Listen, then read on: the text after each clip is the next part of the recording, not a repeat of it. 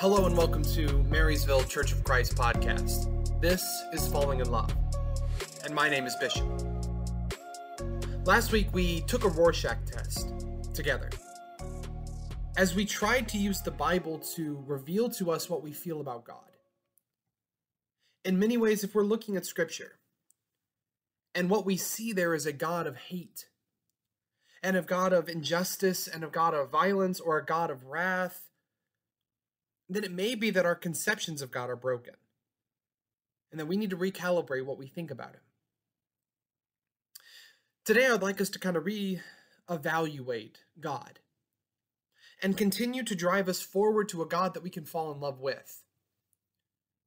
Because, though I'm not an expert, I have found that the more I try to find the beauty of God, the easier and clearer it is to see.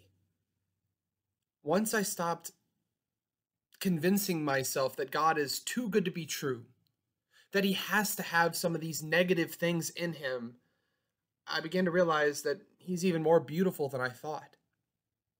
You know, it's interesting, the gospel, the good news, for so many generations now has become mediocre news. As we preach and teach a gospel, a good news about a Savior who's just okay, about a God who is good with some really bad spots. We begin to teach people that the good news of the gospel is that there is this angry, vindictive, and hateful God waiting to consume you in the fires of wrath, but thank goodness there was Jesus who bit the bullet for us. And I don't know about you, but that doesn't strike me as good news. We avoided catastrophe, but I don't find that beautiful. Sure, we avoided hell, but in no way does that reflect the glorious, blessed image of Jesus on the cross. Today, I would like us to reconsider some things. I'd like us to use a story in the New Testament as kind of our jumping off point as we try to find the beautiful nature of God revealed to us in Jesus and how that image of God needs to be what we fixate on. We talked on the second episode of this podcast about an image that transforms us in the cross. Now it's time that we start putting that in effect and being transformed by it. John chapter 2. There's a story given to us, Jesus' first miracle. Starting in verse 1, John says this On the third day, there was a wedding at Cana in Galilee, and Jesus' mother was there, and his disciples were also invited. The wine ran out. Jesus' mother came over to him and said, They haven't got any wine. Oh, mother, replied Jesus, what's this got to do with you and me? My time has not yet come. But his mother spoke to the servants. Do whatever he tells you, she said. Six stone water jars were standing there, ready for use in the Jewish purification rites. Each held about 20 or 30 gallons. Fill the jars with water, said Jesus to the servants, and they filled them up right to the brim. Now draw some out, he said, and take it to the chief steward and they did so. When the chief steward tasted the water, it had turned to wine. And he didn't know where it had come from, but the servants who had drawn the water knew, and he called the bridegroom. What everybody normally does, he said, is to serve the good wine first, and then the worse stuff when people have had plenty to drink. But you've kept the good wine until now. This event in Cana of Galilee was the first of Jesus' signs. He displayed his glory, and his disciples believed in him. This story right here kind of uses a really powerful image I'd like us to consider. Jesus turned water to wine.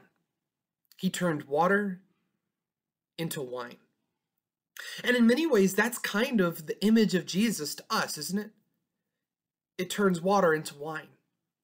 The image of God that we get through the glimpses in the Old Testament as was demonstrated by our Rorschach test, reveals to us pictures of gods montaged together to create this thing that isn't quite beautiful but is fearful. That it's hard for us to love, but it's easy for us to be afraid of. Jesus takes that, that water, and he turns it into something intoxicating, something alluring, something that that we can get our fill on. He takes these broken depictions that we had of justice and of fear and of God and turns them into the beautiful reality water to wine. And what's interesting is in this um, in this story, in this miracle, Jesus turned water to wine inside of Jewish purification jars. Something that the Jews used for their traditional religion, Jesus used that, filling it with water and then turning it into something more beautiful. As if the beginning of his ministry, he's sending a reminder out that the way you've done things is just okay, but I can make it better. The religion that you're caught into, the traditions that you get life from, these things are water but I can turn them into wine. I want to ask you something as you're listening to this podcast right now. Right now are you are you drinking water or are you drinking wine? Are you caught in the traditional views of the past? Or are you finding Jesus to be more intoxicating than you ever believed he could be? More beautiful and rich, more tasty and filling. Because there is a vast difference between water and wine. When the servants filled these jars with of purification with water, there would have been a lot of emotions running through their heads. One, they would have felt that what they were doing was blasphemous. You weren't supposed to use these jars recreationally. But second, when Jesus said, Take it out, and I want you to go give it to the chief steward, when he drew it out of the jar, it was still water. It wasn't wine until right before it went into the lips of the chief steward. But they had to they had to reach in. They had to get uncomfortable. And they had to draw it out. And they had to blindly trust and taste to see if it was good. In many ways, this is the process that we're undergoing. As we have these jars that we're looking at, whether these jars used to fill our traditional understandings of God, whether they uh, are filled with our view of tradition or traditional religion or any of these things, and Jesus is asking us to fill those with something new, something different. There's a part of us that's going to be uncomfortable like them as we look at these things that we revered and knowing that we have to change them. And what's even scarier is then Jesus, smiling at us, asks us to take a drink. And when we reach in and we pull it out, we don't know what we're holding. We don't see it changed and transformed until we put it on our tongue. And we realize that the very essence of what was there is replaced with something more beautiful. Last week, I had you take a Rorschach test in which I invited you to, to record your depictions of God through the Old Testament to get a image of what you believe God to be subconsciously. Today I want you to do something different. This week the challenge is new. I want you to take all of those images and I want you to sit beside them and I want you to write down all the images that you had and how you would transform them to make them more beautiful. If you read a story last week and you saw God being vindictive or wrathful or overly angry, I want you to just just ask yourself what would be different about this image if it was beautiful? How would it be transformed from water to wine? And what you'll find is that as you start rewriting these depictions of God that you felt reading the Old Testament with images of God in the New Testament, you'll find that naturally the, the God that you used to see is not the God that you're seeing anymore. The water that, that you used to feel on your tongue is now rich wine, beautiful and powerful. But more than that, I want you this week to start tasting something different.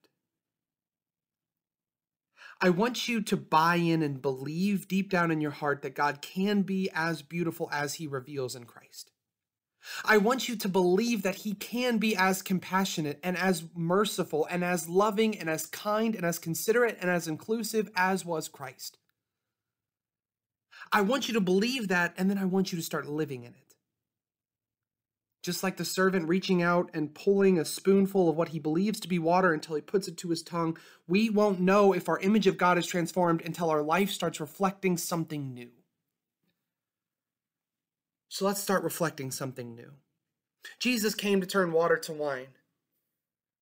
He came to fix our broken depictions. And yes, it'll make us uncomfortable. And yes, it will challenge us. But what will be left is beautiful, rich, stunning, and fulfilling wine. I hope this week that you take time and take seriously this challenge. As we start replacing the water of our of our past with wine. Start replacing the mediocre news of the gospel with the good news that it actually holds. Until next week, I hope your transformation is impactful, and I hope it ever continues day in.